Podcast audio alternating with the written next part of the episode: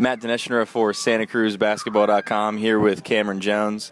Cam, if you could, when you think of the last two seasons in Santa Cruz, what comes to mind? Winning and uh, a lot of fun. Uh, this is by far the best uh, D League organization. We get treated real well here. We have uh, everything is good. They, they cater to it a lot. And uh, winning, we made it to the finals both years, even though we didn't win at all. We still made it there, and uh, that's, that's pretty much it. How has the D League in general and Santa Cruz in particular helped you develop as a player?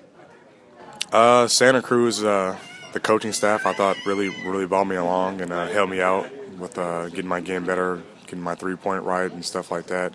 And then uh, the D League has uh, definitely helped my game because if I wouldn't have been here, uh, I actually wouldn't have had wouldn't have been seen by Golden State, which I had opportunity to play with them in the summer league and went to training camp with them. So it's helped me in those regards. When you look back on the season, what's one of your favorite moments from this year? My favorite moments, I'd say making it to the finals again, and uh, when Kiwi dropped 20 in probably in nine minutes, that was a good moment for me. And uh, I probably everything though, the, the fans, everything like that, because I love being here. Do you have a message for the Santa Cruz fans? Yeah, keep being awesome. You guys are the best, the best fans in the D League by far. Thanks, Cam. No problem.